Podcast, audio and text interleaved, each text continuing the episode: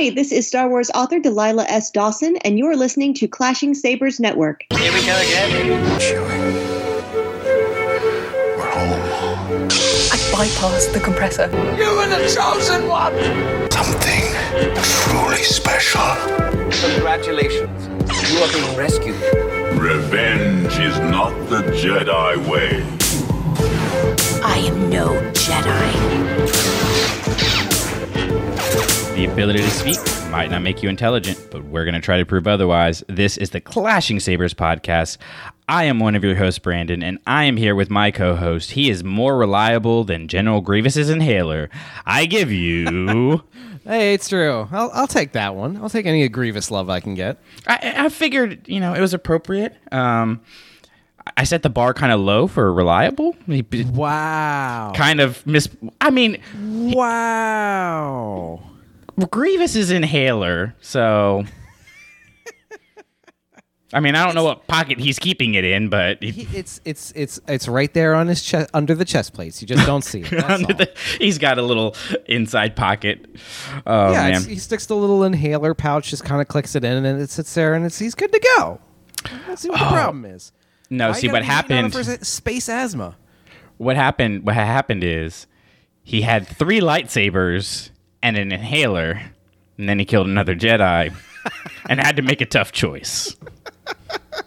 That's what the pocket on the inside of the cloak used to be for. Exactly.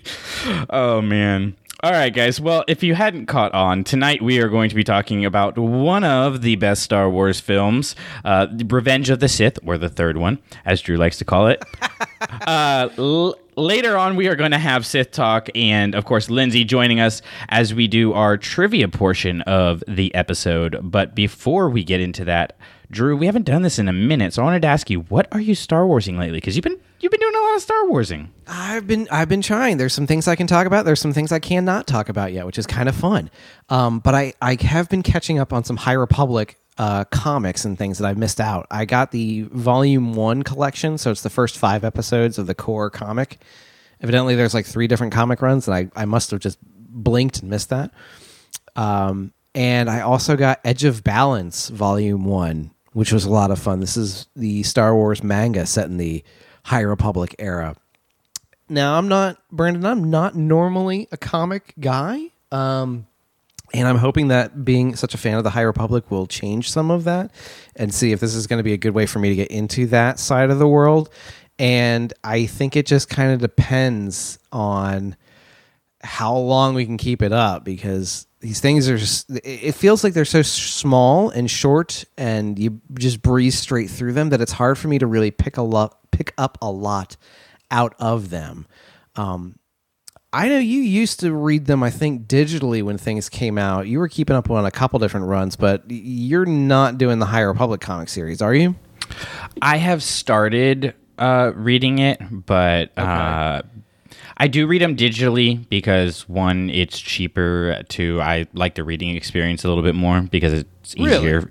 Well, because you can zoom into each panel um, on the Kindle, so you like uh, double-click okay. on the panel and it takes you side slide by slide.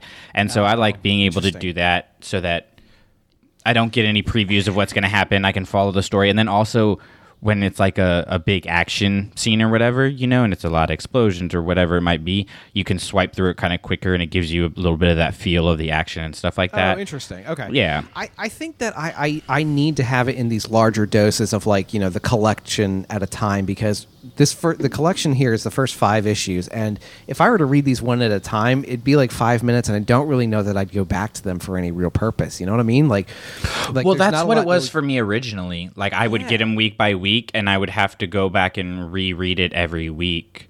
And, and I'm so not sure I, I would just have the discipline to keep up with that. But yeah. what, what I'm, I feel like having gone through the first five issues really would have helped inform the way I read The Rising Storm a little better. Um, there's characters that... Like the Orba Lind character. You finished Rising Storm, right? We I had did, this conversation? Yes. Okay, yes. Good. I can never remember where it is. I know. So many of us, and there's so many books and things. Trying to, I don't want to be like, hey, remember that time Orba Linn got stabbed in the face and it, it turns out he's just a goo person? Wow, spoiler alert. Oh, right. Dang. It's okay. He's the but worst re- character anyways. Well, I don't... Mm, No, he is not the worst character in that book. He is not my least favorite character. In fact, I found him pretty interesting. What are you talking about? Look, at, I'm coming around one hundred eighty degrees. I really like him. That was I the was, quickest turn. Yeah, I didn't realize how defensive I was going to get about that until the moment actually occurred. Anyway, in the book, I did not pick up on the whole fact that he is a character in an entirely enclosed suit. But when you see him in the comic, it's obviously clear because in the in the moment you understand he's a, visually. That he's basically walking around in a spaceman suit. And so that would have made those particular sections of the Rising Storm hit a little different if I had known he was in a spacesuit, rather than you get to the point where, again, I guess, sorry about the spoilers being spoiled, but one more. When he does kind of explode all over the Nihil attacking him as just this goo monster, it didn't make any sense within the context of the book because I don't think I had properly cemented his character in my mind's eye as a totally enclosed spaceman suit kind of guy. And it's probably just like a one sentence offhand kind of thing when they first mentioned the character, but it's not something that made enough impression on me to understand what the character was going to do, making that moment of surprise a little less surprising and more just com- confounding.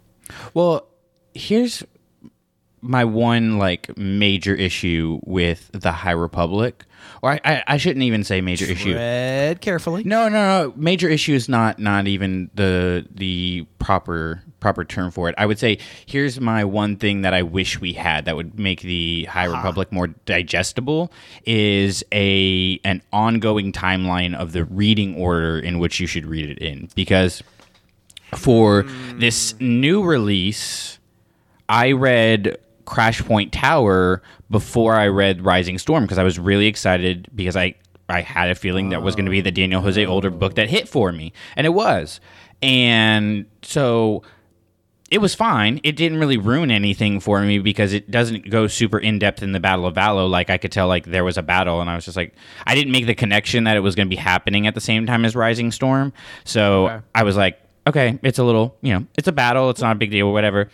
But I know going back in Rising Storm, there were references to Crash Point Tower that I was like, I know it's referencing Crash Point, but I don't remember what they're talking about because it had been a minute since I read it. So, yeah. like, I think if we had, like, a you should read things in this order, because imagine, I know you, you're you're not listening to Tempest Runner right now, right? Not currently, no. Okay, so I'm not going to spoil anything. Should. Yeah, let's be but, careful about that because I, I might actually do that. I'm gonna while you're talking, I'm gonna see if I can get it from the library. Yeah, no, like it, it, and uh, you know, it's another Kevin Scott one, but you definitely have to read that after Rising Storm. If someone were to listen to Tempest Runner and then go back and read, like they would not understand what was going on between well, and, some and of I, the particular characters. And I'm hitting that issue with Edge of Balance because I read that one before I read the Volume one collection because the artwork and the idea behind Edge of Balance appealed to me stronger than just a traditional American uh, comic. Um, and there are mentions of events like that a character, that something has happened, and I have no idea what that means. But then when I go back, when I subsequently read the first volume of comics, they set that up and say, oh, this is a thing that's coming. So now I've actually read the resolution before I even knew there was an issue with it. So it seems to me like your your your uh, your aspiration of a, a reading order suggestion list seems to be strictly commercial release date. You've got to read things on the day they come out because next week's thing is going to be built off of last week's thing. Even if it jumps across mediums, like comics to books to this manga series, and right. I but what do you what do you do when you have like the the three releases at once? Like we're getting like if if you read Out of the Shadows point. Before Rising Storm, like I, I know now, like with hindsight being twenty twenty, that you know you read the adult novel first because the other two are going to be yeah, at least yeah. centered around that. You but like the if adult, then you read the middle grade, then you read the lower grade level. It seems to be the order in which they expect you to uh, ingest these things. Right, but if you it, like Out of the Shadows, if you were to read it before you read Rising Storm, like you would miss a lot. Like it, it, I love the idea of the High Republic, and I love what they're doing with the High Republic, and I think it's, I think they're doing an excellent job of it and working really well. But I do think with the the iterative storytelling that Star Wars has always been, and with the the order and the numbers and things kind of always being a little back and forth, and and this comes out now, but it's before that, but it's after this, and after this we're gonna re- like it's always all over the place on the timeline. How hard would it be StarWars.com slash High Republic slash timeline, and just like have like I, there you go, there's the web address.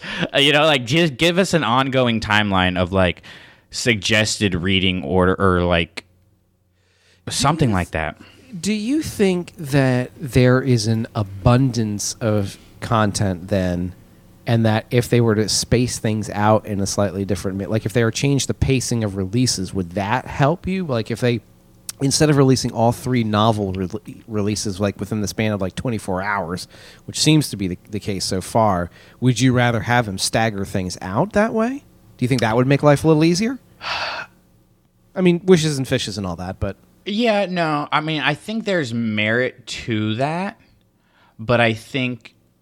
what's happening with the High Republic and getting these big releases and just the excitement that happens in the fandom for the, the those few weeks is much larger and more impactful than a regular book release. Like okay, when so we get a single okay. book release, I like I see it on a few Facebook groups. You know, um, I see. People like, hey, it was good. Yeah, I enjoyed it or whatever. You know, every a couple book ones have discussion ones or whatever. But when it's High Republic, like my entire feed on every social media is nothing but High Republic stuff.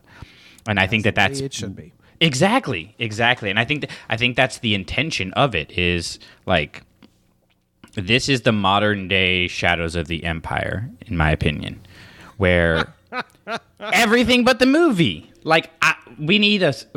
They, they've got to. I I have no doubt in my mind that they have some kind of High Republic video game, at least in discussion. Oh. Um. Mm. They like. Could you imagine a High Republic soundtrack? Oh, that would be cool. Like I, could, I would could go for some Black Series figures of some of these characters. Oh myself. God, yeah. Wouldn't that be awesome? Dude, so cool. You could take your Avar Chris and your Elzar man and just you know set them next to each other and see what happens. Well.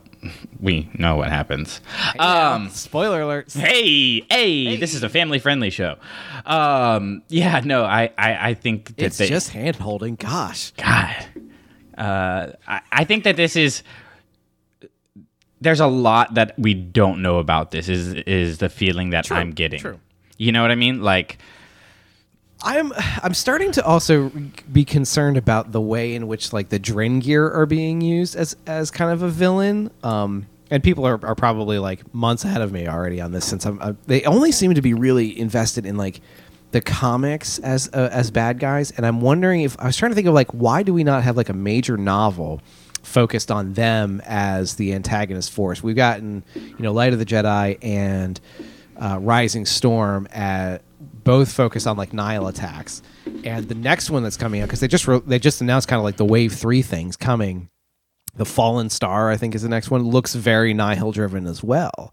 So I'm I was wondering is like what makes that? Why not put the Drengir in like a major novel release as well? And and I wonder if it's because they don't have like the same characterization. They don't have the same kind of like motivations that the Nihil characters have, and that at least. The Nihil characters all have different personalities, and they all coming from different backgrounds, and they have their own different, you know, agendas that they're running. Whereas the Drengir operate as just a hive mind, and it's, you know, they have one focus, and it's feed. You know, it's meat seems to be the recurring theme. So I wonder if they're going to stick with that for just like the comics and the, I don't know what to call them. Not lesser novels because that's not appropriate, but what do I call things like uh, the junior novels and the is it junior the, novels? Yeah. Is that the appropriate term? Okay, yes. I don't want to be pejorative about anything. Uh, and make it feel like but less than the but the Drengir were are they being relegated to that lower level of intensity, like Does that make sense? It does, and and the Drengir were more of the focus than the Nihil in uh, Into the Dark. I feel like I always get that title wrong. The Claudia yeah. Gray Y A That's when book. They kind of woke them up, but right? Even even that relied on kind of the character, the hidden character. Again, if you haven't read these books, you really should go read them so we don't spoil things for you.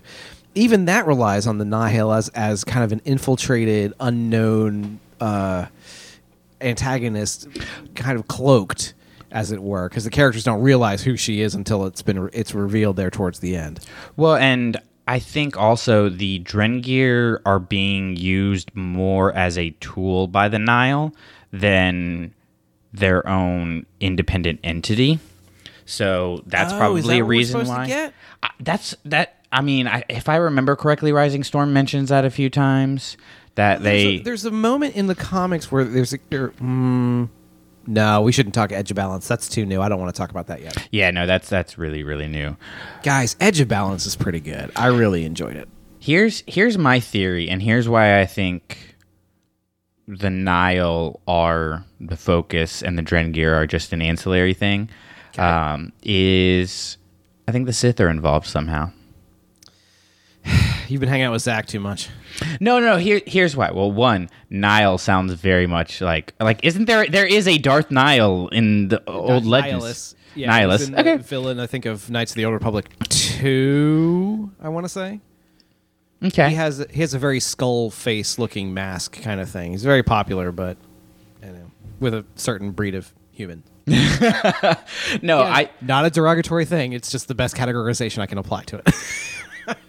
Here's the thing. I, I don't think the Sith are going to be involved a lot. I don't think that they are um, necessarily... You don't think they're waiting in the wings or nothing? I do think they're waiting in the wings, but I don't think that they are Palpatine level of involved in manipulating things. Uh, but okay. If we're to believe that the grand plan was thousands of years long, which we have nothing to... No. We have no reason to believe that. I mean, we have a history of the Sith. Like, we, we know the Sith have been going on for a while. We know that they've waited in the shadows. We know that the Jedi Temple was built on top of a Sith Temple to, you know, cover... Like, we know that the Sith have always been working in the background for a while to lead up to Palpatine. And so, uh, that might be one of those certain point of view kind of things. Cause, well, uh, that's fair, but because yeah, there's also ample evidence to say they're simply surviving and just doing the best they can to not let the lineage die out, and that one day something will happen in the future. You know, I think I think we're pinning a lot of uh, a lot of weight to the line "I am all the Sith" from Revenge of the Nope, Nope. Ra, what's the ninth one? God bless America. Listen, I'm smart about a lot of things, but sometimes the names of things is not it. My name is Brandon. Oh, okay. Mm-hmm, mm-hmm. Where, where's Lindsay when I need her? Oh, you remember her name? Well, yeah, of course. I mean, yeah. she'll she'll be here later. No, but here's here's the thing. The Acolyte, the, the Leslie Headland show, is oh, yeah, supposed to be... kind of the no. end of the High Republic era. Yeah, is that confirmed or is that just conjecture? Like, I am going to reserve comment because I legitimately don't know. I've heard people say like oh, they expect that to be like the end, but that is kind of like Acolyte is like penned for like what in the next one to two years, but we know the High Republic is going to be this multi-year journey. Like I, I don't really know that. I think that's a dream and a, a, a hope that people have, but I if, if somebody's got stronger evidence, like a statement of some kind that it's intended to involve High Republic issues, hit me up because I'm not there to, to be down with that particular conclusion. And I and I wonder if it's just people making the transition from High Republic to Old Republic content, not Old Republic, but mm, prequel Republic content. But that also presumes that there's nothing in between those two things. I, there's a lot of leaps in logic that I don't know people have nailed down just yet. Sorry, I interrupted you to pick on a very particular point. No, no, it's a fair point. So so we'll go off of the assumption, we'll say, that the Acolyte is the end of the High Republic. Purely... Sure. Pure, no, no, no, purely because It's a, a central part of, of my idea of why the Sith are involved. Because you don't want to let go of it. Got it, got it, got it. Exactly. If if it is, then the Sith, like leading up to that, the Sith will have to have been involved in some way. So my running theory is that the the Sith are not in charge of the Nihil. Like, I don't think there's anything like necessarily behind them where Marcion Rojas has like is working with a Sith the way like the Trade Federation was or anything like that. But right. that maybe they're pushing things to go in this direction and they're accidentally, oh, look at that. Marie Santeca ended up with the Nihil. Oops, how'd that happen?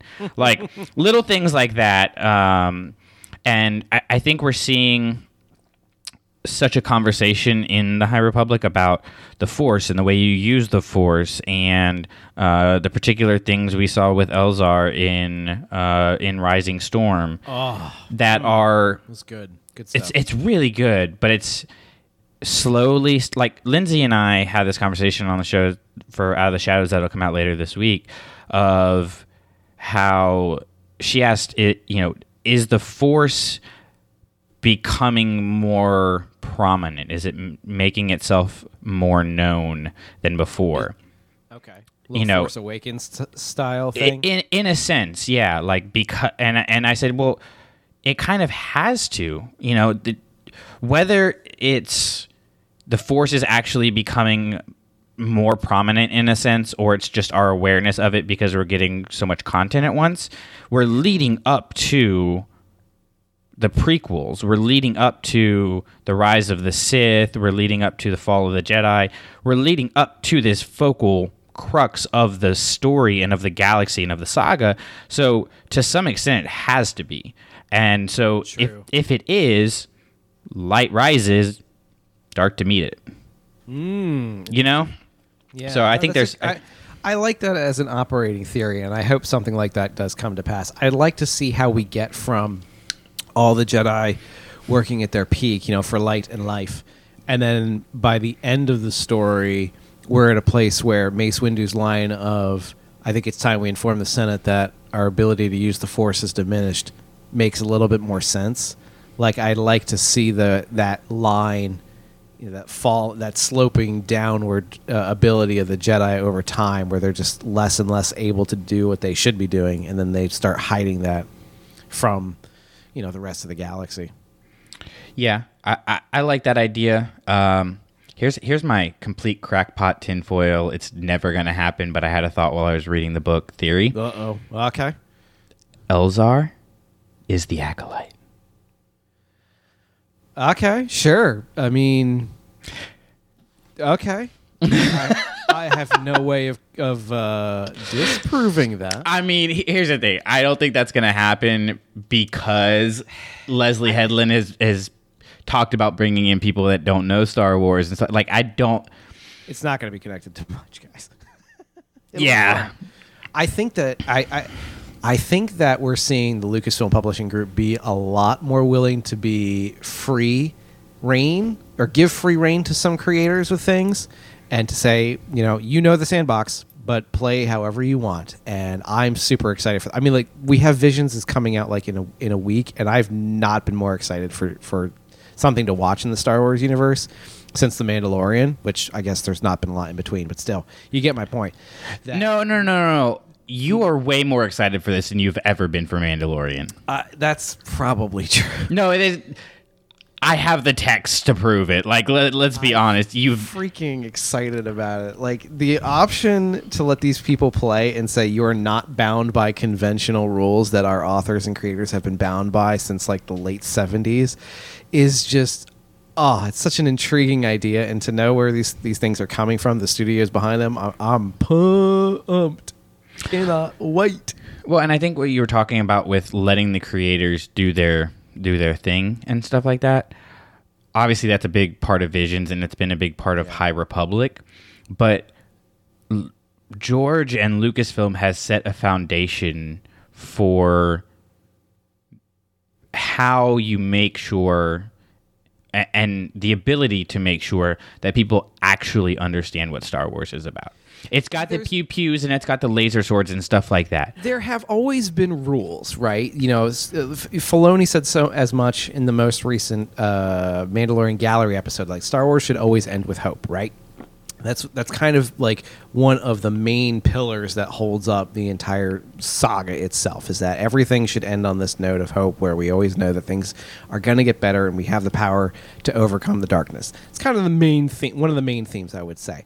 But I, I would I would dare say that it, that is not going to be as concrete in some of these things. I, I think that there's going to be opportunity for creators to to throw all the rules out, keep only what they want, and and that's exciting. Like, to see what it can really do, you know, when when you when you take off the guardrails, how far that car, that how fast that car can drive. No, I completely agree. Um, and and I think there's a book coming out next month that has my uh, interest particularly piqued. oh, hey, hey, no, but like when you look back at Legends, and if you okay, read a go on. If you read a lot of Legends like in a row, it gets kind of exhausting because it's all just purely action adventure, three part story. Like it's, it's not necessarily cookie cutter and predictable, but it, everything has the exact same feel.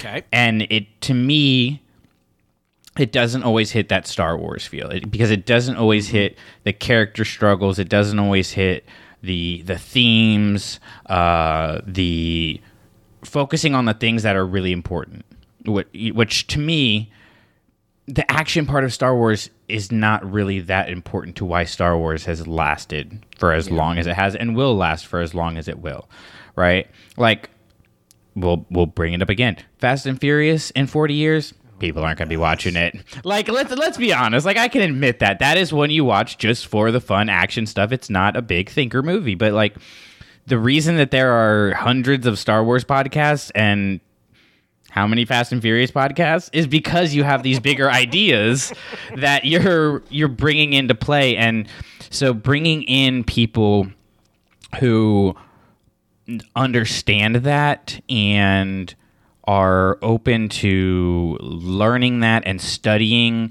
and re- like the people they have doing the High Republic, they really honor the craft of being authors and particularly being Star Wars authors. Like mm. we've had the pleasure of talking to to multiple of them, you know, and, and every time, whether it's about the High Republic or not, you just know that they don't, they don't just understand storytelling. They understand Star Wars on a level that I think is kind of what George saw in Filoni when he brought him in. Maybe not on the same level, but I think he saw Filoni making things with Avatar: The Last Airbender and said, like, that guy gets how to tell a Star Wars kind of story, a fairy tale set in a different world with these themes and these ideas that yeah. are applicable to our everyday life. And that's what they have in that core group of people. They don't always do it the way I would want them to do it. They don't always do it the way you want them to do it, but they do it the way that is best for the story, that is best for conveying the themes that they're trying to get across. Um, and, and they're taking risks with it. You know, you brought that up, and that is a very George Lucas thing. Like, that's what people forget. Like, George didn't care whether you liked his stories or not. He was going to tell his story, and you were going to do with it as you will. and, and that's that's what I get. That's the feeling that I think they have now with the High Republic, because it's not boxed in like you are with a Rogue One or a Solo, which are fantastic films, but you have parameters on that. Like, the only parameters you have on the High Republic are it needs to be over by the time the Phantom Menace happens. yeah. That's literally it. That's the only real linchpin in there is going to be Yoda. He's really the only through line so far. And, like, he, he I guess he's appeared in the comics. I, I saw him on a couple panels in the comics. I haven't gotten too deep into that. But he's not in the novels at all, except for a, a passing mention of he's off on some yeah, some mission adventure or whatever. Yeah, so. Uh, let's talk about Revenge of the Sith.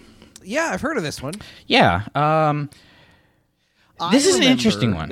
This movie, because this was the like when this one what came out in what oh five two thousand five two thousand five yeah. Um, How old were you in two thousand five? Uh, it, twenty years old. Okay. Math is hard to do on demand when you spring things on me like that, man. Um, I Wait. remember having the first printed ticket for the theater because I had a friend who was working at the movie theater we'd always go to, and she got me the first ticket that went on pre-sale. I was the first one in line. We were there for twelve hours before the showtime. It was the first time I actually got to stand out in line, you know, and hang out like like a cool kid um, before the, the movie actually started. That was a lot of fun because I think it was it was like the summer after our first year, maybe second year of college. When did I? Yeah, math is scary to do out loud, but so it was like a good chance for me and a bunch of friends who hadn't seen each other in a while to kind of hang out in front of the movie theater and have the mall security come by and say, "What are you doing out here?" It's like, "We're waiting for the movie." Like, when does it start? It's like, in eleven hours. You're like, yeah, we don't think you guys are a threat. Okay. In your trench coats. I didn't have my trench coat on at that time. It was outdoors, and it was hot, and it was May. Quitter. People probably don't realize that I had the trench coat. I don't think that's a story we've told online, Brandon, but thanks for that. Oh, we've definitely told it online. Oh, okay, great, cool. Well, there we go. I'm sure someone can find pictures that they could. No, there's to. Nobody who listens to this show that I knew that long ago in my life. Thanks. Good try. So worth a shot. Worth a shot. What about you? Do you remember going to see it? Did you see it opening day? Were you old enough to go to the movies on your own at that point? I was not. I was fifteen. Um, and here's the interesting oh, man, thing. I thought I was a lame kid, but clearly. Oh, yeah. I definitely was. Um I have bullying trauma for a reason, obviously. There you go. Uh, no, this is it's, it's funny because I talked about remembering parts of Phantom Menace. I talked about remembering, uh, you know, specific parts of Attack of the Clones, like the the sound effects and everything. I have no recollection of seeing Revenge of the Sith in the what? theater. I know I did. Yeah, like. But I have no. How? I don't know. I don't know. It was the last time we were going to get a new Star Wars movie. Like, that's what we all thought. Like, this was the last time any of us were going to see a new Star Wars film in the theater. It was never going to happen again. You, I, like, I I can vividly remember most of that film experience in the theater, from, like, when you hear the uh, Tusken Raiders sound, when, when Palpatine's like, "Remember what you did on Tatooine." And everybody's like, "Oh," and each other like, "Yeah, remember what happened on Tatooine." No, I... I And it like it didn't hit me until like we started doing these retrospectives, and I thought about it. Like, I remember going to see A New Hope with a special edition release. Uh, I've now been oh, able to see so Empire, good. which is an experience I'll never forget, uh, especially because it happened during a global pandemic, and I got like the one theater that was open and had speci- you know like cubbyhole seats and everything like that. It was safe. Um, obviously, the, the sequel trilogy and, and all the Disney films uh, I remember, especially considering, you know, s- yeah. since we've been doing this. Um, That's a good point. So it's kind of weird. Like, Revenge of the Sith is the one where I'm like, That's what? wild. Like, and I don't know if it was because I was fifteen and, like, I was starting to get into sports and girls and uh, all that teenage stuff. And I kind of fall, like, I had fallen out of Star Wars a little bit at that point. Um... You know, I, I, I wasn't reading the books like I used to. I, wa- I wasn't really involved in the fandom. I didn't really even know there was a fandom. Um, so m- maybe that's part of it, where it just like I I wasn't in the, the personal space at the time because my life was kind of chaotic yeah. to be able to remember that. Because um, there's a lot of that time of my life that I, I has. I've realized it's kind of not uh, not so readily available in my memory, um, but but yeah, it's it's just kind of weird, and it's kind of sad because I love this movie. Like, it's a fantastic movie. It's sure. I, I mean, I'm coming from being a prequel kid and a prequel person. It's the best of the prequels. Like, I, I don't. It's very hard to argue that it's not the best of the prequels. Mm, okay. Go ahead. No, I don't want to argue and say like it's not. I, it's not. It's certainly not my favorite of the three. I tried watching it. Oh, I forgot uh, Attack of the Clones. That's right. Yeah, that's exactly what I was thinking. Um, by the way, listen to you guys. Uh, last episode. I even went. I should probably cut. No, nah, I'm not cutting that out. No, of course you should never cut out when somebody's gonna call me out like that. But it's like, I'm not even on the show to defend myself. That's the best time. Oh, absolutely. I, I, I highly endorse it, but uh, I was like, it, it almost caught me off guard, but then I was like, no, nah, I deserve that. That's fine. It's fine. I think it more caught you off guard because it was Adriana and not like me. That that's that is exactly it. I wasn't expecting it to come from her. Um, I enjoy Revenge of the Sith. Okay, it's but it's such an up and down film for me that I, it, it's certainly not my favorite. I don't really know that it's the best, honestly. Um, I feel like Phantom Menace achieves its objectives a little bit stronger, even though I'm not entirely sure it's it has to be attached to the rest of the saga as well. Rogue One is my favorite prequel, and that is the hill I will die on because um, it happens before the original trilogy occurs and therefore fits the definition. Um, if you think about it, we have five prequel we movies. Have five, yeah. Well, we have like four and a half if you really think about it. Um, what? I, half of Solo is just... Okay, we don't have time for that. That's not what the show's about tonight. I love General Grievous, and I wish he was a bigger part of the film, honestly. I, I don't know why we had to keep swapping out villains out of these three movies. Like, why not just give us a core set of bad guys and, and use Grievous as, as soon as the Clone Wars kicks off and make him the big bad, you know, and then put Dooku as the puppet master behind the scenes or something? Like, you've got such an inventive and fun character who's just like this mustache-twirling villain who's so much fun to watch, but we dispose of him so quickly. It's just kind of like, all right, you, you killed the only fun part of this film. Let's go be sad and tragic now. And it just takes a hard left turn into sad and tragic territory that I don't really think the film earns at that point. I feel like a lot of that film has to get there in order to connect it to the rest of the saga. And I, you know, I know it's you guys' favorite and a lot of people love it, and that's fine. It's just, if I'm going to put on a movie that takes place, you know, prior to the Battle of Yavin, it's not going to be that one. Yeah, you can't get you to stop watching Attack of the Clones. Um, you keep saying that like it's true. I don't understand. People who have listened to this far into the episode should know by now. I'm I'm trying that whole speak it into existence manifestation kind of thing. I mean, no. I think we have an ongoing bet that we still have to get to a certain dollar amount of Patreon supporters before I watch that movie again. And, oh, uh, oh I mean, man. I'll do it if people sign up for the Patreon and, and help us get some books that so we can send around to classrooms and things. But really, money's the only thing that's going to make it move. uh, Patreon.com slash Clashing Sabers. Uh, hey, no, that, that is us. I, I think so part of the reason that this movie hits so well and has stayed around as like a top tier favorite is because it's got a little bit of everything Star Wars, you know. Um, Lindsay said when Rise of Skywalker came out that she felt like it was like a greatest hits of Star Wars, and that's why she liked it. And I think Revenge of the Sith is actually more of a greatest hits of Star Wars. You get the hope, you get the tragedy, you get uh, the setup of the original trilogy, which is, you know, awesome. I, You you get great character arcs. Um, I know Hayden Christensen takes a lot of a lot of garbage, but I think his performance in this is uh, pretty good. I wouldn't say it's Oscar worthy, but he does a good job of portraying the transition and having the mannerisms of Vader slowly start to come yeah, up. He it's definitely e- his performance in this one is definitely stronger to me than in Attack of the Clones because he's finally in an element I think that he is as an actor wanted to be kind mm-hmm. of that evil that evil mode. Like he wanted to do those things in Attack of the Clones, and I feel like it's there, but I don't know that it's appropriate at Attack of the Clones. Level. I feel like he, I feel like they they uh, casted him for Revenge of the Sith. Yeah, and he happened to have to do. Have to do.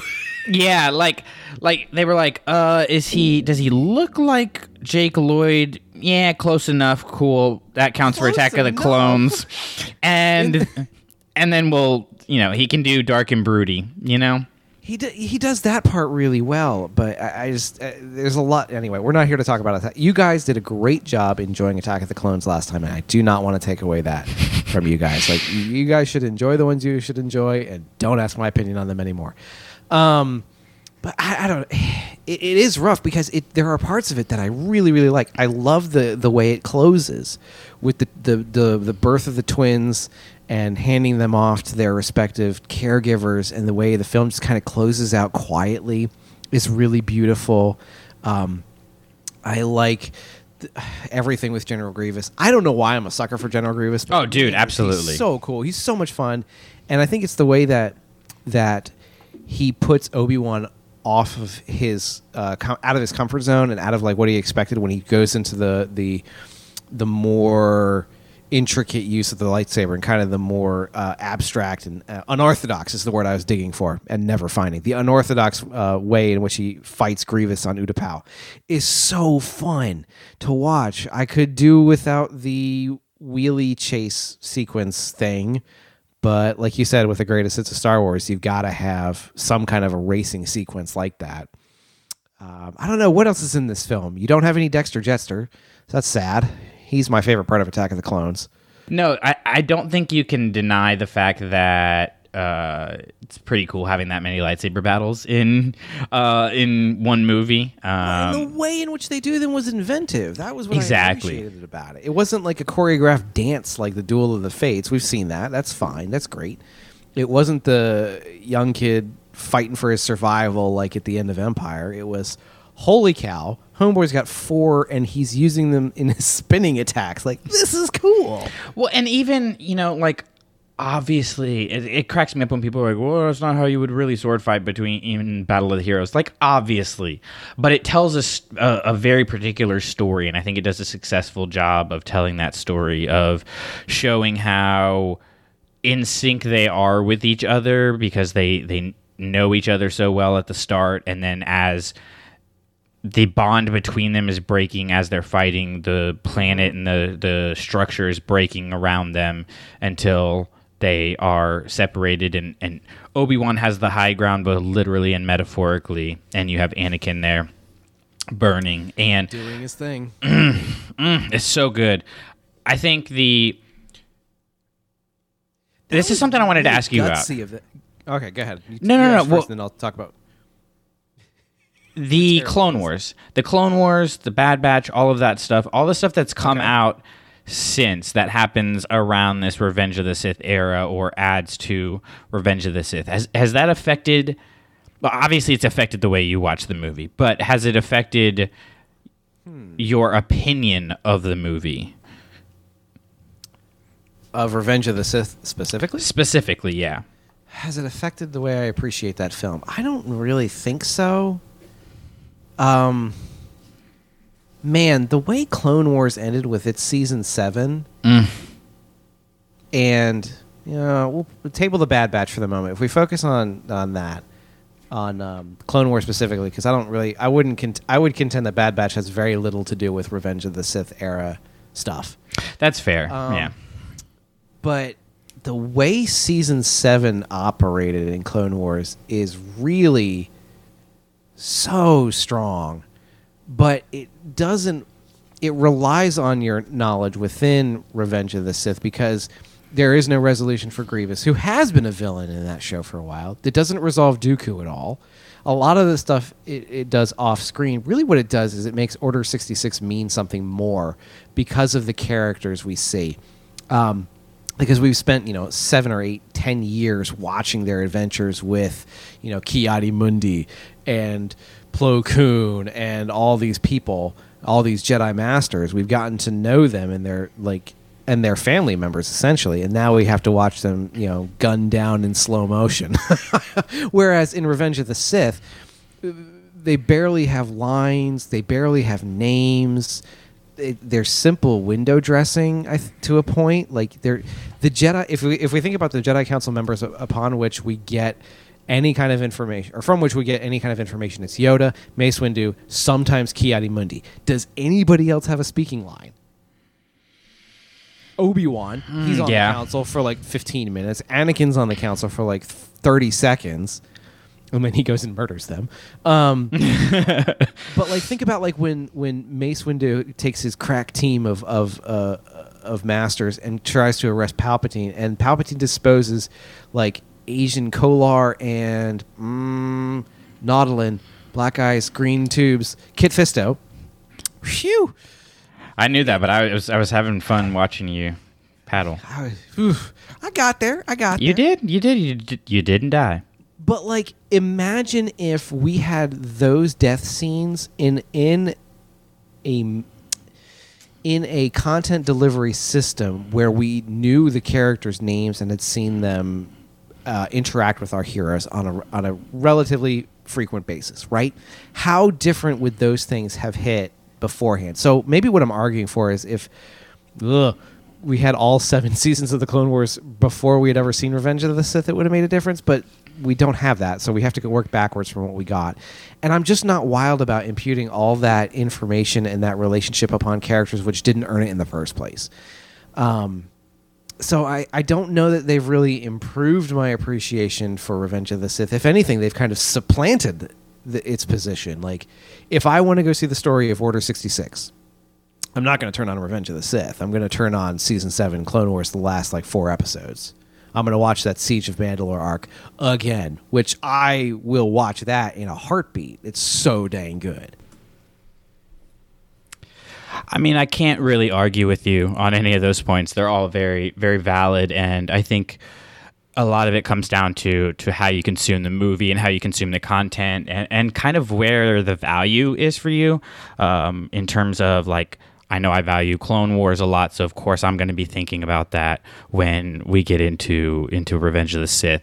Uh, but Season seven really changed the game, and, and I'm excited to go back. I haven't revisited that yet because uh, time and also uh, emotional capacity. That's a lot to handle uh, for a T V show. So I'm going to get back to that pretty soon here and, uh, and maybe come back with some comments about that. But for now, we are going to move on, and we are going to take a quick break. And when we come back, we're going to have Lindsay, we're going to have Sith Talk. They're all going to join us, and we are going to get into uh, some Revenge of the Sith trivia. Do you ever hear the tragedy of Darth Plagueis the Wise? No. I thought not. It's not a story the Jedi would tell you. It's a Sith legend.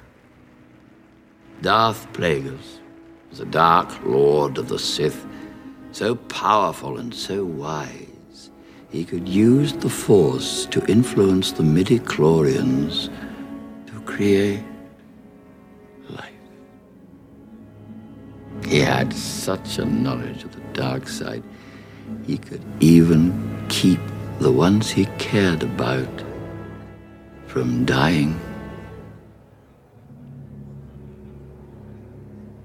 He could actually save people from death. The dark side of the Force is a pathway to many abilities some consider to be unnatural. What happened to him? He became so powerful. The only thing he was afraid of was losing his power, which eventually, of course, he did. Unfortunately, he taught his apprentice everything he knew. Then his apprentice killed him in his sleep. It's ironic. He could save others from death, but not himself. All right, welcome back, guys, and we are ready to jump into our Revenge of the Sith trivia. And today, our two teams that will be going head-to-head are clashing sabers. It's Drew and Lindsay. Oh, oh. Here we go. The, the reigning champs, if you will. From a certain point of view. And the other team, in the other corner, weighing in at a whopping something, we have Zach and wow. Sam from Sith Talk. Bring in the hate! You aren't ready for this. Bring in your own sound effects, too. I like it. We yeah, are I'm... sixty-six pounds. I have been dieting. That's concerning. You should see You should see my protein supplements. So you guys can tell this is going to go quite well. Uh, we are all back on our stuff again. So uh, we are about to jump into this. And uh, just for those of you who have not listened to our Phantom Menace or Attack of the Clones trivia so far, this is round one of our tournament to decide who will go into the original trilogy round. Uh, we will be playing to fifteen, going back and forth between each team. If the team gets the question correct without the multiple choice answer questions, they get two points. If the team needs the answer question, or excuse me, the answer choices, they get one point. If the team misses, the other team can steal. They get it at whatever point level the team was at when they stole the question or when the other team missed the question. So if Sith Talk misses the question and doesn't have the answer choices, and Clashing Sabers gets it right, then they get two points. If Clashing Sabers had the answer choices and Sith Talk gets it right, they get one point. Pretty simple, but it'll make more sense once we're going along here. So, ladies and gentlemen, I guess I guess we'll just call you gentlemen. You ready to do this? Let's rock and roll. Yeah, right. Let's go. Gentle, I will not be. Mm, that was interesting. Like, that was this like- will become. I was about to say, that was like a Yoda Sidious. I'm not sure. If yeah, it, it was like uh, season six, like Dark Yoda. Nice. Seattle, uh, guys. Seattle. that, that's what Grogu's going to sound like. You guys are not Aww. going to be ready for this heat. All right. I have a number between one and sixty-six, and because I like them more, Sith Talk, I'm going to let you pick first. Pick a number one out of sixty-six. twenty-two. Oh. twenty-two. twenty-two. He was ready. He practiced that answer. All right, twenty-two. All right, Clashing Sabers, your number is? Let's go with forty-seven. That's pretty much what I was going to say. Man, that was it was really close. Uh, it was thirty-three. So, on a technicality, oh. Sith Talk wins. So, gentlemen, would you like to go first? Would you like to go first, or would you like to defer to Clashing Sabers? All right, Zach, you pick this one. All right. Um, I want them to go first. Finish strong. Come on. Okay. Okay. So, Clashing Sabers, this goes to you for two points. All right, All right. Lindsay, come on. Who lamented, "This is how liberty dies," with thunderous applause? Oh, I've heard of this one. Oh, well, it's it's Padme Amidala. Do you want to know how old she is? I would, actually, yes. For a bonus for, quarter for point. Anyone who did not, She's legal for anyone who film, did not listen to the Phantom Menace trivia yet, about thirty percent of those questions revolved around how old was Padme at certain times. Is Padme Amidala going to yeah, be your final answer? We're going to lock in at Padme Amidala. That it is, is be your correct. Answer. That is correct. So two points to Clashing Sabers. And Sith Talk. Okay, calm down there. You still got thirteen to go. Don't get too excited. We're good. All right. So, Sith Talk. What appointment did Chancellor Palpatine give Anakin Skywalker, much to the Jedi's surprise? Um, uh, I think I know it. It's uh, his.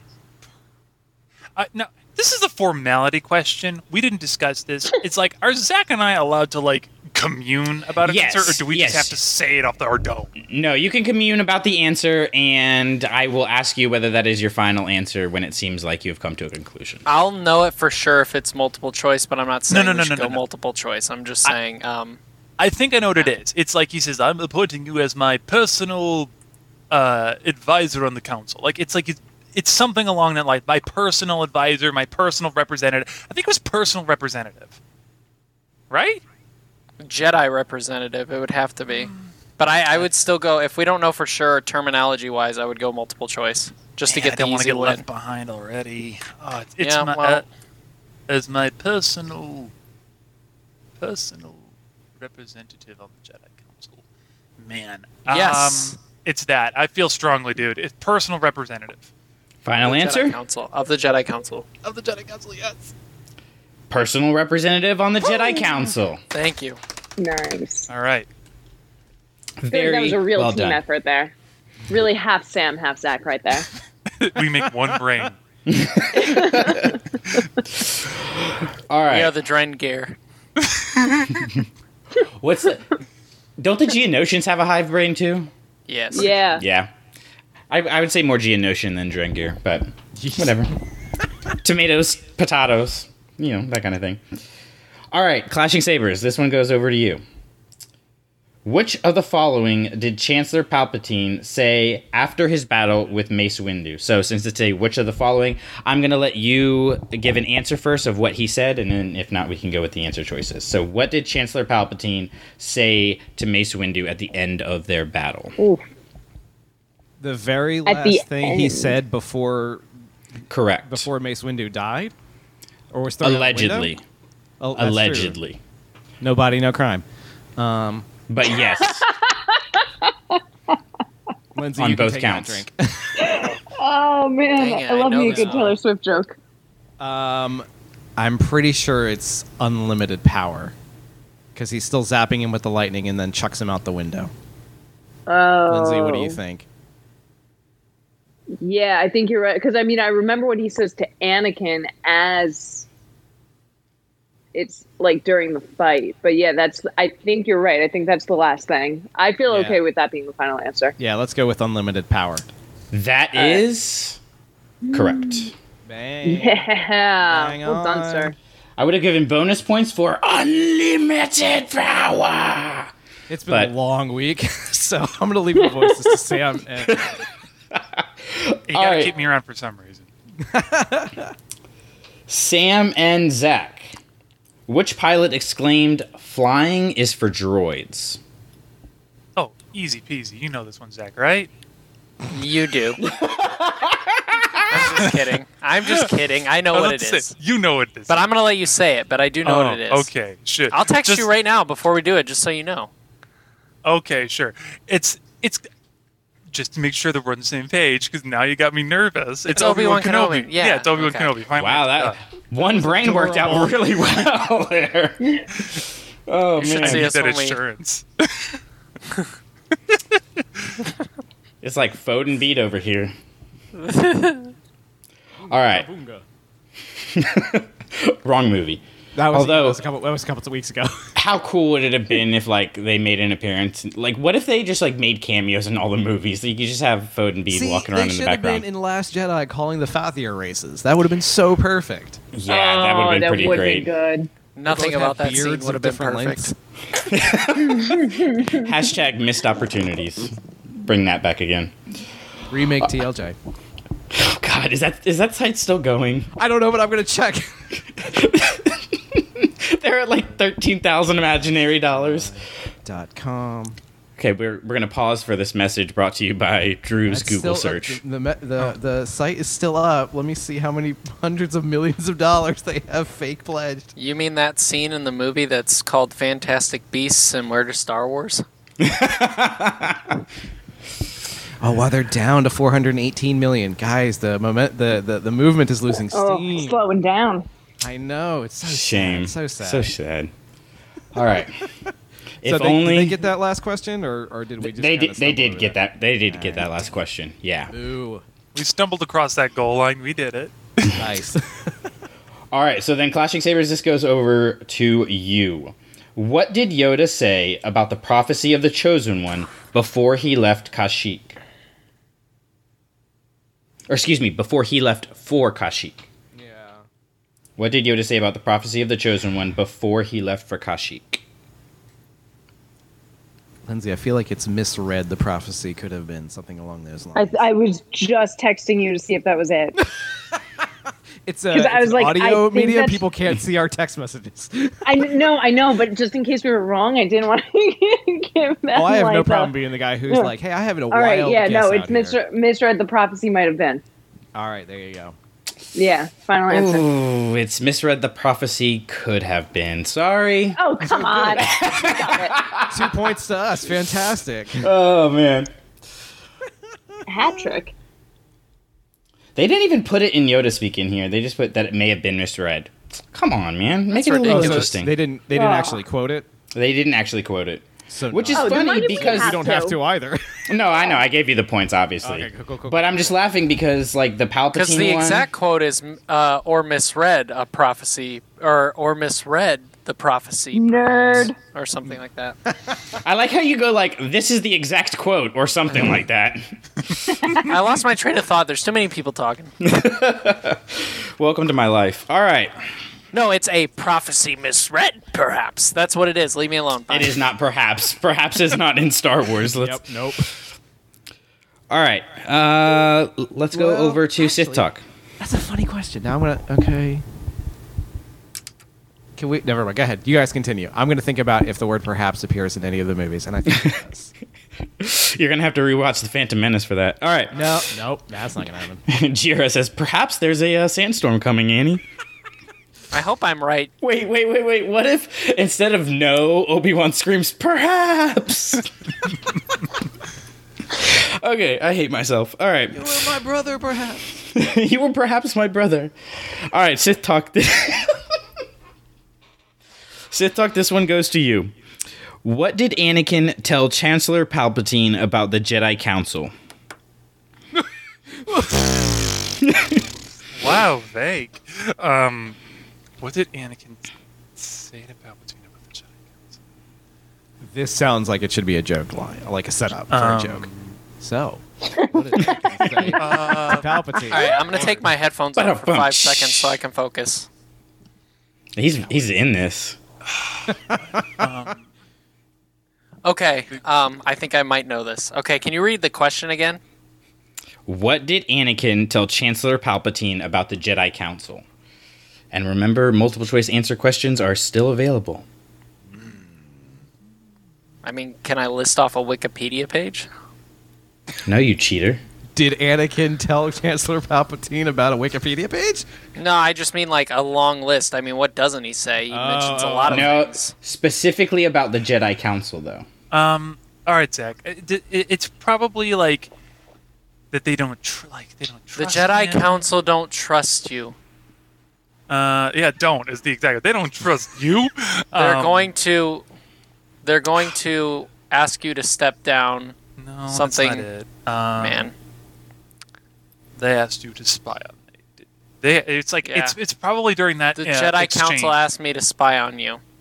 No, that's not it. I, I think it's time we do a multiple choice. I don't want to yeah, fall behind by two. Yeah, let's do it. Yep. Yeah. Yep. All right, we'll do it. All right, multiple choice. A, that he trusted him them with his life. Remember, this is Anakin talking about the Jedi Council, so that Anakin trusted them with his life. Oh, nope, that's not it. B, that they knew Chancellor Palpatine was a Sith Lord. No.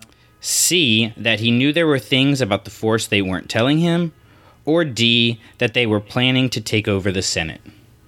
It's, it's C. Yeah. Going with C? Yep. That is correct. Man. If I would have thought oh, a little harder. That hurts. Oh, well, now we're down by one. All right. And this goes over to Clashing Sabers, and this will be an interesting one. Let's see here.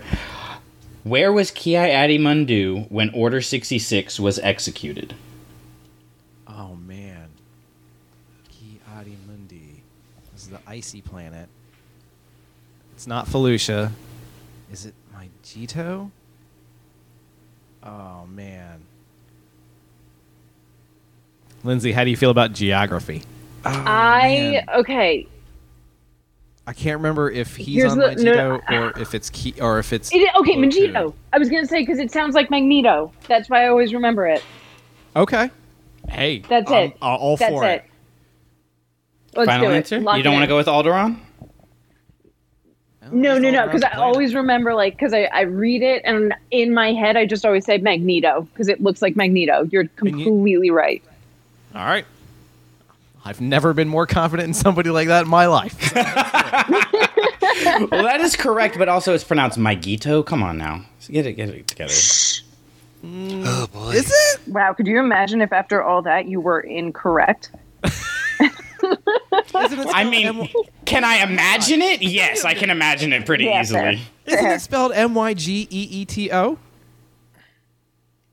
So? Now, that looks I'm like no Magneto. English major.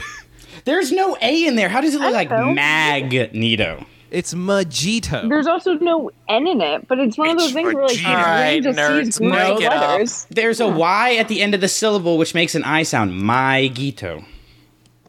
Whatever. We're still winning.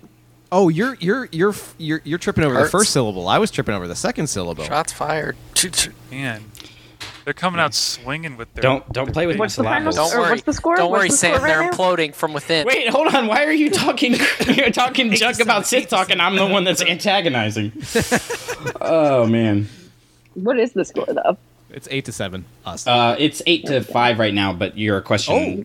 You've oh, had one more question than see that. What we have a question. I actually gave yeah. them the next question. I just presumed right. we were still ahead. Sith Talk, this is for you. Yeah. Who demanded your swords, please? We don't want to make the mess of things in front of the Chancellor to Anakin it's Skywalker Count Dooku. and Obi-Wan Kenobi. Next. Wow. wow. I'm going to assume that that's oh, your final nice. answer. Yeah, you know, if Lindsay's going to be coming beat, out all swinging no, like this, when, I thought we were having a fine time. when my when when my man stand, stand up and speak, you listen, you listen. It's Count Dooku. Final answer. I'm sorry, it's actually Count Dooku. It's uh... no two O's make it's, an ooh moon. Actually, if you're now. Yoda, it's Dooku, not Dooku. It's Dooku. Dooku. Yeah. See. Come on, guys. All right. Lord of lore here. Come on. The score is eight to seven, currently in favor of Clashing Sabers, and this one goes back to you. This will be an interesting one. In which form of lightsaber combat was Mace Windu a master? And you must name it, not give the number of the form. Oh. Oh, um, it begins with a V, doesn't it? With a V? So isn't that V-pad?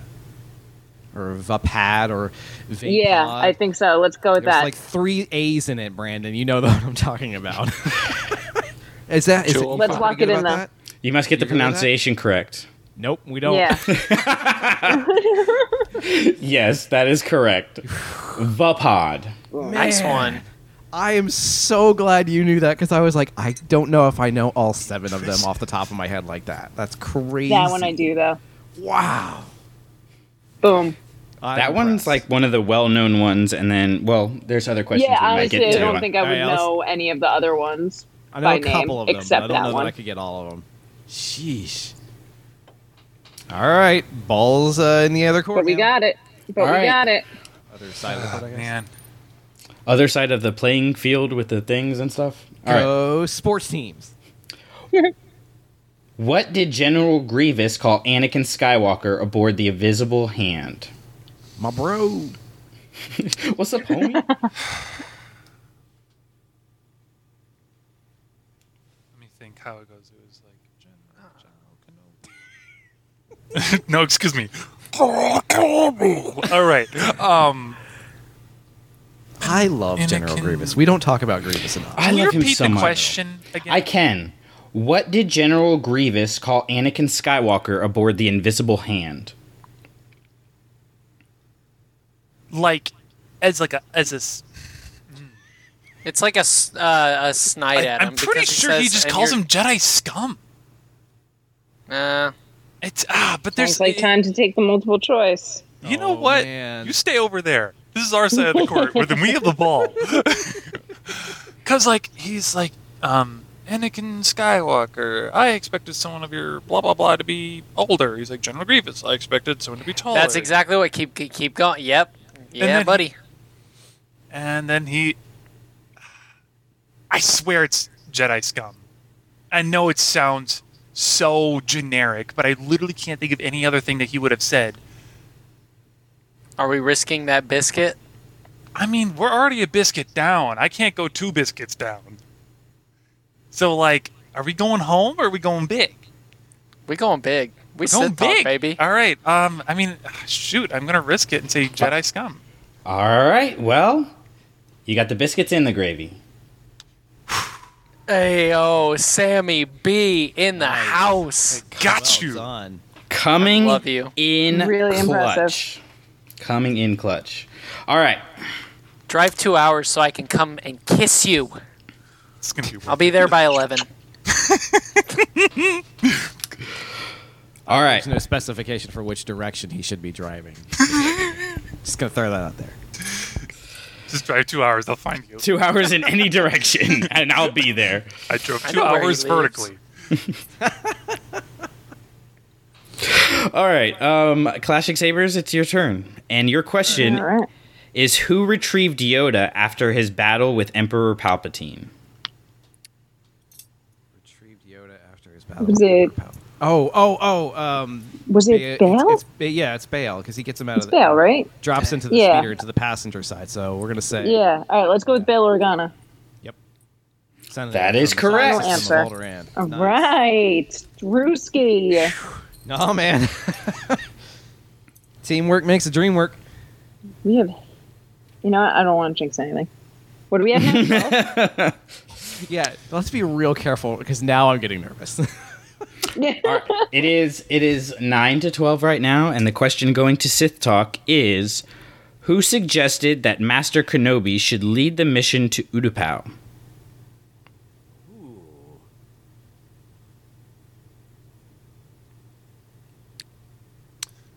That's tough. Okay, this happens during the scene where they're all around like the hologram table. It happens Man. during the scene in the Star Wars where they... You know what? You stay in your court. You stay off the court. You aren't on this court. Get off this court. I'm sorry. Hey, I'm the referee. Technical foul. Okay. Ooh, ouch. I need oh. silence for a second so I can run through the scene.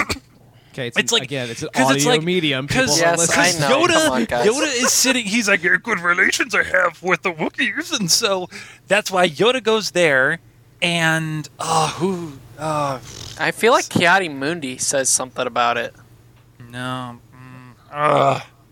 Well, it's either that or it's Yoda or Mace Windu. It's Yoda or Mace Windu. I, w- I, if I were to put money on it, it's Yoda. How strong you feel about that money? Uh, not very strong about the money, but I feel like the multiple choice is going to tell us Mace Windu, Yoda, Ki-Adi-Mundi, Plo Koon. Palpatine, yeah, or something. So Plo Koon, no. I, like, I just know if it was... Because he went to Utapau. Um. Ow. Uh, okay, so... It's actually painful sitting on this side of the the game. I'm like, ah, I know the answer. Yeah. This is how well, I I'm feel every to time I the... come up with a game, Brandon. I'm trying to run through the scene.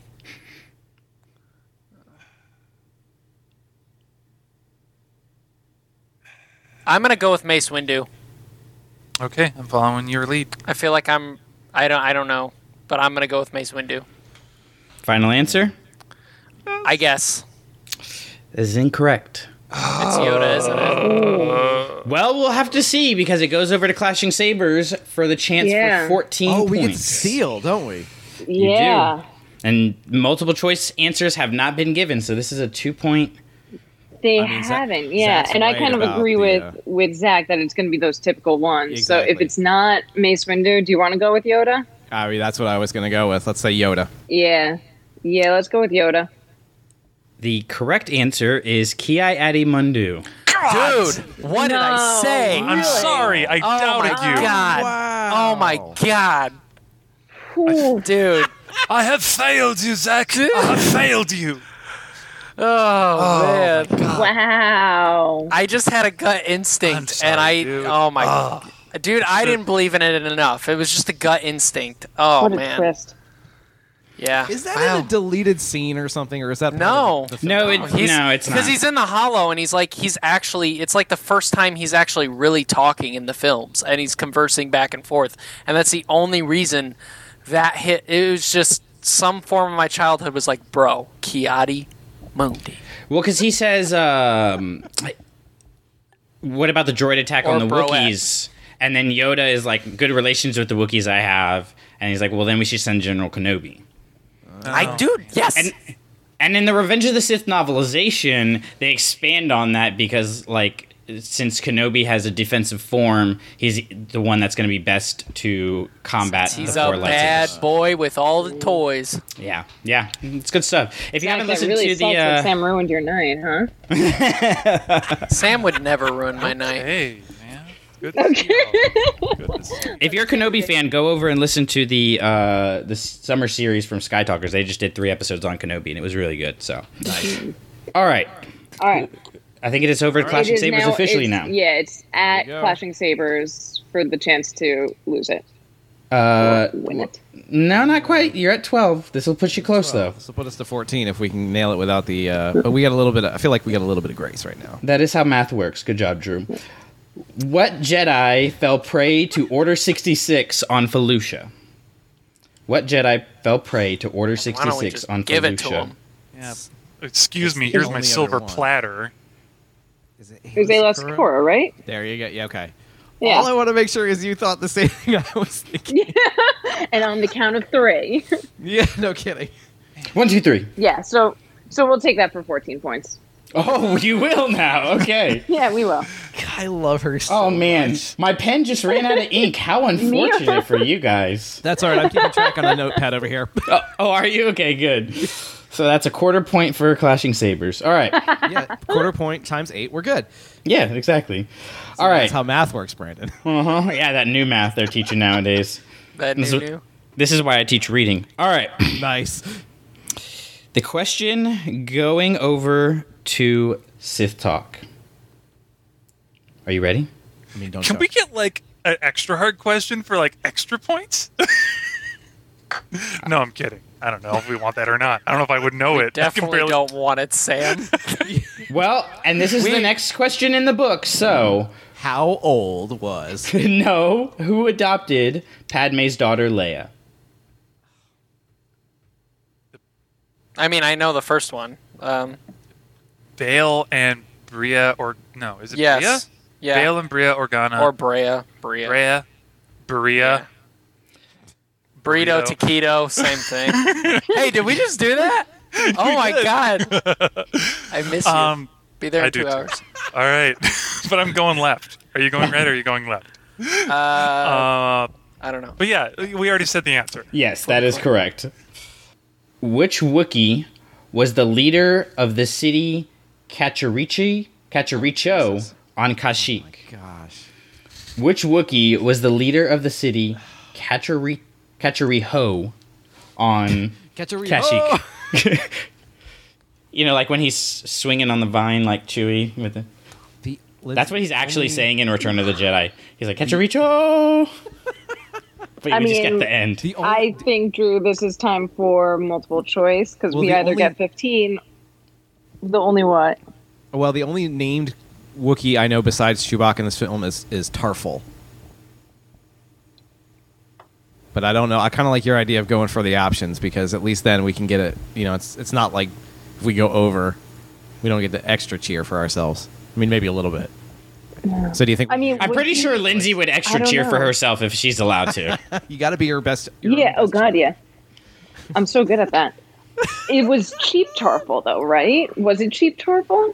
I don't know what his particular station name was like that. I mean, l- I, I know that the, there is some there is a chief. It's there, chief something. Chief. I mean, now I'm thinking of Chief Chirpo, but that's the wrong film. I mean, I feel confident that even if it's not Ch- Chief Tarful, the boys are not going to get it. Without wow, Lindsay, that, the shade. You know, Lindsay, I used to miss you. I don't know if I do anymore. I, don't, I don't think anyone really understands just how competitive I get about certain things. Let's no be honest, kidding. Sam. She's accurate. Uh, yeah. No. The truth does hurt. If we go for the multiple choice, it actually shrinks down how much they can get out of it too, in case we get it wrong. That's so that's exactly down. what I was thinking. All right, so, All right, let's, go so let's let's go with the multiple choice. We're gonna metagame okay. this thing. A. Chewbacca. B. No. Tarful. C. Guanta. D. Lachichuk. All right, Tarful was on there. I say we go for it. Let's go for it. All yeah. right, Tarful. The correct answer is Tarful. Oh, yes. For fifteen points. Bah, bah, bah. Insert sound effect yes. here. So you wouldn't say the correct answer already because then we would have had to have answered it. I know. It kind of kills the suspense, but you know, that's what the sound effects are for. Yeah. I'm playing my sound effects. Get me my... Wah, wah. What show is it where they're like, oh, trapped by my own sentence structure? no, no, what is that? I have to line. It might have even just been like a meme or something. But there is something where it's like trapped again by my own sentence structure, and that is Brandon. That's it really is. Yeah, today I said uh, I said um, more cooler because I was already like halfway oh, through the awesome. word, and I was like, wow, I should yeah. just just finish it and keep walking and hope nobody notices, and nobody noticed, so we're good here. Nobody listens to this show anyways. All right, guys, that is the game, and we will be back with our original trilogy round that will lead into our final. So we will have a game for A New Hope, we will have a game for Empire Strikes Back, and the winners will go on to talk about Return of the Jedi, the best Star Wars film ever made. Ladies and gentlemen, this has been the Classic Sabers podcast. Uh, we are everywhere. Like, obviously, we have a lot of voices going on, and we are on the social medias and things. And if you would like to to follow us on there, you can do that at Clashing Sabers or over on our Facebook group, Star Wars Clashing Sabers.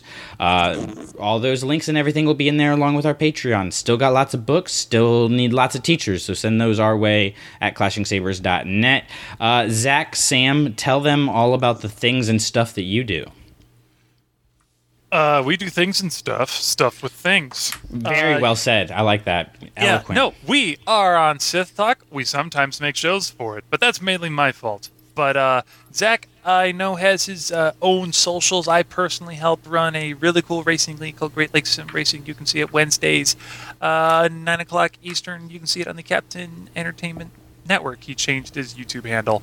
Uh, other than that, Zach and I definitely have a lot to catch up on in the Star Wars world, so the next episode is going to be a long one that we... Drew and Lindsay, anything to tell them about what you guys are doing?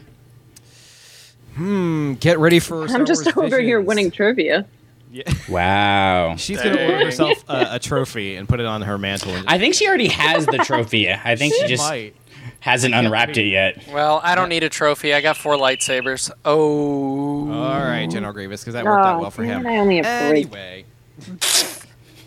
Uh, I've been trying to get back and, and getting ready for Visions, because that's coming up in a couple weeks, or I'm not sure when this is coming, so hopefully you guys are watching it. And if you're not, let's get uh, get get yourself prepped for some amazing anime Star Wars. Cannot wait.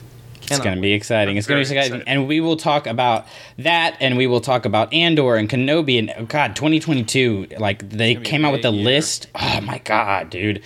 Like... It's huge. It's going to be huge. It's going to be huge. And uh, and we'll be talking all about it. So until then, remember the most important piece of trivia, uh, the most obscure piece of trivia, and the most essential piece of a trivia as far as Star Wars is Batch eight. Hi. Hi-ho.